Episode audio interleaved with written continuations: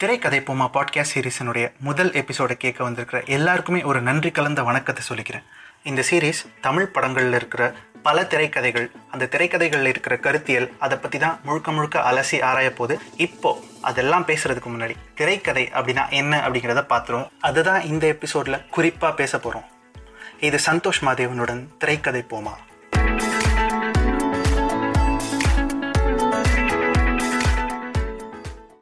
நம்ம ஊரில் பார்த்தீங்கன்னா கதை திரைக்கதை இது ரெண்டுத்துக்குமான வித்தியாசம் வந்து பெரும்பாலும் நிறைய பேருக்கு தெரியறதில்ல. அந்த வித்தியாசத்தை வந்து முதல்ல என்ன அப்படிங்கிறத பார்ப்போம். அதாவது இப்போ பொன்னியின் செல்வன் மாதிரி ஒரு நாவல் எடுத்துக்கோங்களேன். அந்த நாவல் பல காட்சிகளை பல விதமாக வெவ்வேறு டிஸ்கிரிப்ஷன் மூலமாக வெவ்வேறு விவரங்கள் மூலமாக நமக்கு கொடுத்துருக்கோம்.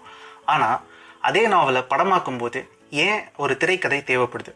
இப்போ நாவல்ல இருந்து திரைக்கதை அப்படிங்கிறத விட்டுருங்க. சாதாரணமாகவே நம்ம மனசுக்குள்ளே ஒரு கதை இருக்குது அந்த கதையில் ஒரு கதாபாத்திரம் இருக்குது பல கதாபாத்திரங்கள் அந்த கதாபாத்திரத்துக்கு கூட சேர்ந்து வருது. அது ஒரு ஊரில் இருக்குது அந்த கதாபாத்திரத்துக்குன்னு ஒரு தனி கொள்கை இருக்குது இலக்கு இருக்குது அந்த இலக்கில் வந்து ஒரு பிரச்சனை இருக்குது இவ்வளவும் இருக்கும்போது ஒரு திரைக்கதையாக இதை மாற்ற வேண்டிய அவசியம் என்ன அப்படிங்கிற ஒரு கேள்வி எழுது இல்லையா?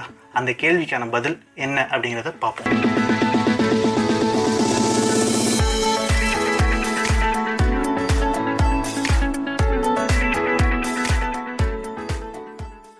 ஒரு இன்சிடெண்ட்டை வந்து உங்களுக்கு விவரிக்கிறேன். நான் விவரிக்க விவரிக்க இந்த நிகழ்வை வந்து நீங்கள் உங்கள் மனசுக்குள்ள கற்பனை பண்ணிகிட்டே வாங்க. ஒரு நாள் உங்கள் வேலையெல்லாம் முடிச்சுட்டு ரொம்ப களைப்பாக உங்கள் வீட்டுக்கு திரும்புறீங்க. உங்கள் வீடு வந்து ஒரு அப்பார்ட்மெண்ட் காம்ப்ளெக்ஸில் மூணாவது மாடியில் இருக்குது அப்படின்னு வச்சுப்போம். இப்போ என்னென்னா நீங்கள் வந்து லிஃப்ட் யூஸ் பண்ணுற ஆள் இல்லை. படியில் தான் ஏறி போகணும் அப்படின்னு நினைக்கிறீங்க. தினமும் அதை தான் பண்ணிட்டு வரீங்க. அன்றைக்கும் அதை தான் பண்ண போகிறீங்க இந்த களைப்போடு சேர்ந்து படி ஏறி மூணாவது மாடிக்கு அடைஞ்சு உங்கள் வீட்டு கதவை திறக்கிறீங்க. அந்த நொடியில் என்ன ஆகுது அப்படின்னா உங்கள் அம்மாவோ அப்பாவோ நெய் ஊற்றி தோசை சுட்டுட்ருக்காங்க இந்த நெய் மனம் வீடெல்லாம் பரவி இருக்கு. இப்போது இந்த மொமெண்ட்டில் நெய் மனம் உங்களுடைய ஒட்டுமொத்த களைப்பையும் போக்கி ஒரு புத்துணர்ச்சியை உங்களுக்கு கொடுக்குது. இதுதான் நான் சொல்ல வந்த நிகழ்வு. இந்த நிகழ்வு ஒரு சிறுகதையிலையோ இல்லை ஒரு நாவல்லையோ இருந்தால் இந்த டிஸ்கிரிப்ஷன் அதற்கு போதுமானது. நமக்கு வந்து இதுக்கு மேலே ஒரு டிஸ்கிரிப்ஷன் தேவைப்படாது.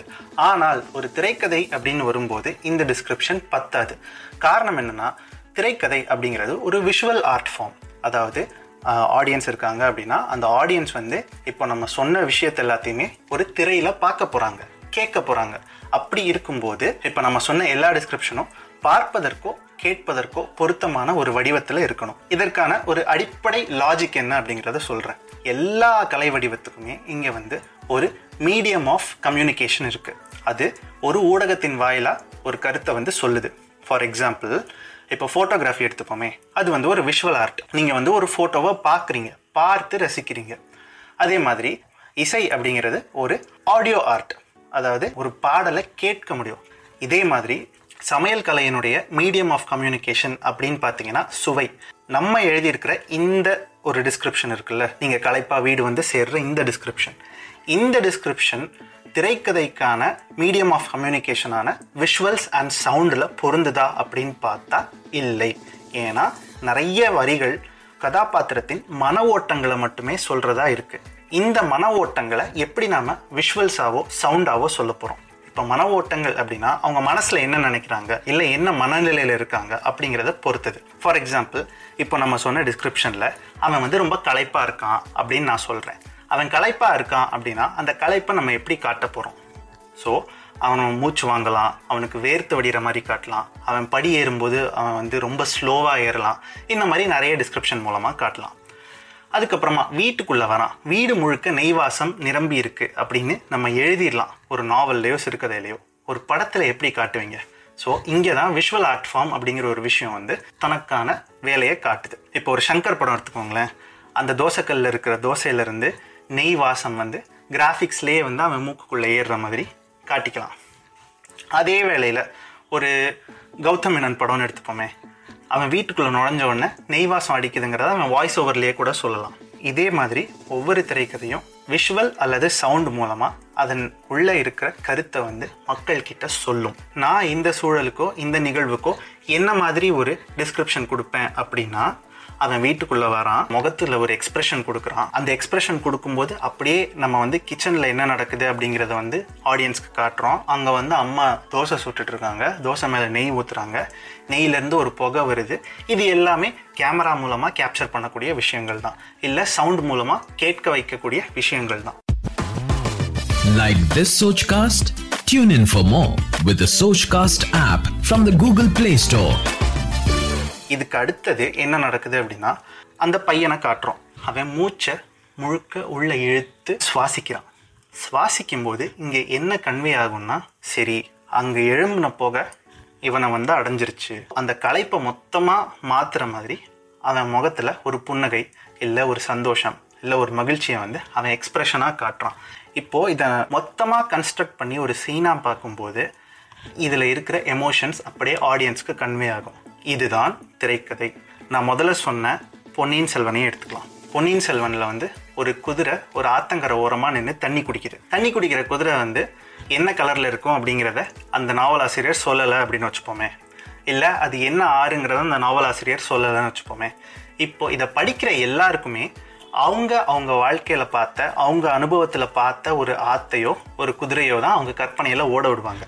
இப்படிப்பட்ட கற்பனை விஷுவல்ஸ் வந்து திரைக்கதைக்கு பொருந்தாது. ஏன்னா இங்கே விஷுவல்ஸ் வந்து ப்ரீ எக்ஸிஸ்டிங் ஏற்கனவே நமக்கு கொடுக்கப்படுகிறது. அந்த விஷுவல்ஸ்க்கான எழுத்தை தான் ஒரு திரைக்கதை கொடுக்கிறது. பொன்னியின் செல்வனில் இப்போது இந்த குதிரை வந்து ஒரு ஆத்தங்கர ஓரமாக நின்று தண்ணி குடிக்கிற காட்சிக்கு நாலுலேருந்து ஆறு பக்கம் வரைக்கும் விவரணை இருக்கும். இந்த ஆறு பக்க விவரணையை ரெண்டுலேருந்து மூணு வரிக்குள்ளே அடக்கிறது தான் ஒரு திரைக்கதையோட வேலை. அது மட்டும்தானான்னு கேட்டிங்கன்னா இல்லை. ஒரு பேய் படம் எடுத்துப்போம். இப்போ ஒரு பேய் படத்தில் ஒருத்தன் ஒரு அறைக்கு நடுவில் நின்றுட்டு இருக்கான். திடீர்னு திரும்பி பார்த்தா ஒரு உருவம் அவன் முன்னாடி நிற்கிது இது வந்து ஒரு வரியில் ஒரு நாவலில் இருக்கிற இல்லை ஒரு சிறுகதையில் இருக்கிற ஒரு டிஸ்கிரிப்ஷனாக இருக்கலாம். பேய் படத்துக்கு இது பொருத்தமானதா இல்லை இது போதுமானதா அப்படின்னு கேட்டிங்கன்னா இல்லை. பேய் படத்துக்கான டிஸ்கிரிப்ஷனை நம்ம விரிவாக எழுத வேண்டியிருக்கோம். அந்த ரூம் எப்படி இருக்குது அதில் எவ்வளோ இருட்டு இருக்குது இருட்டு இருக்கா? வெளிச்சம் இருக்கா? இது போன்ற வெவ்வேறு விவரணைகளை வந்து நம்ம கொடுக்க வேண்டியிருக்கும். அதனால் ஒரு நாலு பக்க கதையை வந்து மூன்று வரியில் அடக்குனாலும் அது திரைக்கதை தான் இல்லைனா ஒரு ரெண்டு வரி விவரணையை ஒரு பக்கம் முழுக்க டிஸ்கிரைப் பண்ணாலும் அதுவும் திரைக்கதை தான் திரைக்கதை எப்படி வேணாலும் தனக்கான டிஸ்கிரிப்ஷனை பெருசாக்கிக்கும் சுருக்கிக்கும். மறுபடியும் சொல்கிறேன் திரைக்கதை அப்படிங்கிறது விஷுவல்ஸ் அல்லது சவுண்ட் மூலமாக கருத்தை மக்கள் கிட்ட கொண்டு சேர்க்கிற ஒரு ஆர்ட் ஃபார்ம் அதனால் நம்ம சொல்கிற எல்லா கருத்தையும் நம்மளுடைய எல்லா தகவல்களையும் இந்த ரெண்டு மீடியம் மூலமாக கண்டிப்பாக நம்ம சொல்கிறதுக்கு ஏற்ற மாதிரி ஒரு திரைக்கதை எழுதப்பட வேண்டும்.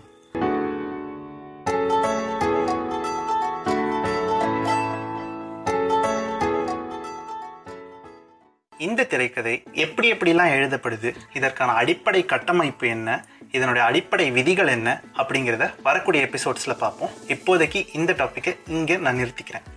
அடுத்ததாக நம்ம வந்து இந்த ட்ரெய்லர் போட்டதுக்கப்புறமா நிறைய கேள்விகள் கேட்கப்பட்டது.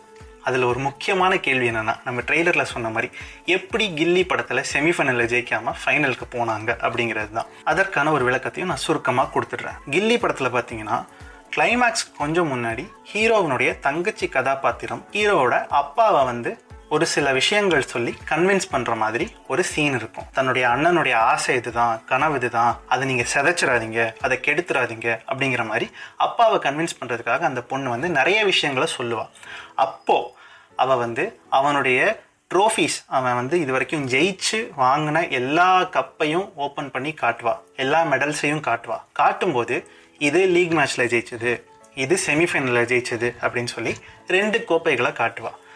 இதுதான் அந்த படத்தில் அந்த ஹீரோவினுடைய கபடி அணி செமிஃபைனலில் ஜெயிச்சதுக்கு இருக்கிற ஒரு பெரிய ப்ரூஃப் ஆனால் இவங்க செமிஃபைனலில் தோத்துட்டாங்க அப்படின்னு சொல்கிறதுக்காக காட்டப்படுற ஒரு டயலாக் எது அப்படின்னா இவங்களுடைய எதிரணியாக இருக்கிறவங்க நீங்கள் செமிஃபைனலில் மண்ணை கவிட்டீங்க அப்படின்னு இதற்கு ஒரு இரண்டு மூன்று காட்சிகளுக்கு முன்னாடி சொல்கிற மாதிரி ஒரு சீன் தான். செமிஃபைனலில் மண்ணை கவிட்டீங்க அப்படிங்கிறது வந்து ஒரு சப்ஜெக்டிவான ஸ்டேட்மெண்ட் தான் வச்சுக்கோங்களேன்.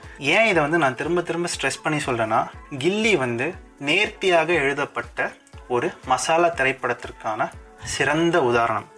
அதனால கில்லியில் இருக்கிற தவறுகள் வந்து ரொம்ப ரொம்ப ரொம்ப குறைவாக இருக்கும். அதில் நீங்கள் லாஜிக்கல் மிஸ்டேக்ஸ் பார்க்கலாமே தவிர இந்த மாதிரி ஒரு ஃபேக்சுவல் மிஸ்டேக் தகவல் அடிப்படையில் ஒரு பிழை அந்த படத்தில் குறைவு தான் அந்த தகவலோட இந்த எபிசோட் இப்போ முடிவடையுது. நம்ம திரைக்கதை போமோ பாட்காஸ்ட்கான கண்டென்ட்டை இங்கே பல இயக்குநர்கள் கிட்ட இருந்து நான் இன்ஸ்பயர் ஆகி தான் உருவாக்கியிருக்கேன். அதில் மிக முக்கியமானவர் மர்மதேசம் டிவி சீரீஸை இயக்குன இயக்குனர் நாகா. அவர் போக இயக்குனர்கள் பரத் நீலகண்டன் குழந்தை வேலப்பன். இவங்க எல்லாருக்குமே நன்றி. அதே போல் இன்னொரு பெரிய தேங்க்ஸ் யாருக்கு சொல்லணும் அப்படின்னா நம்முடைய திரைக்கதை போமா பாட்காஸ்ட் சேனலுடைய அஃபிஷியல் கிளப் கிளப் ஹவுஸில் இருக்குது இந்த கிளப் ஹவுஸில் நடக்கிற விவாதங்களில் பங்கெடுக்கிற எல்லாருக்குமே including Bharat Muthraj கேமி bro and Akshay. And special thanks to Arunkumar Navaneethan Rajalakshmi Kalaidasan Vandana Vasudev and Gilbert also known as Ram. விரைவில் இன்னொரு எபிசோடோடு உங்களை சந்திக்கிறேன். திரைக்கதைகள் பற்றி நிறைய கதைக்கலாம். இது திரைக்கதை போமா. நான் சந்தோஷ் மாதேவன்.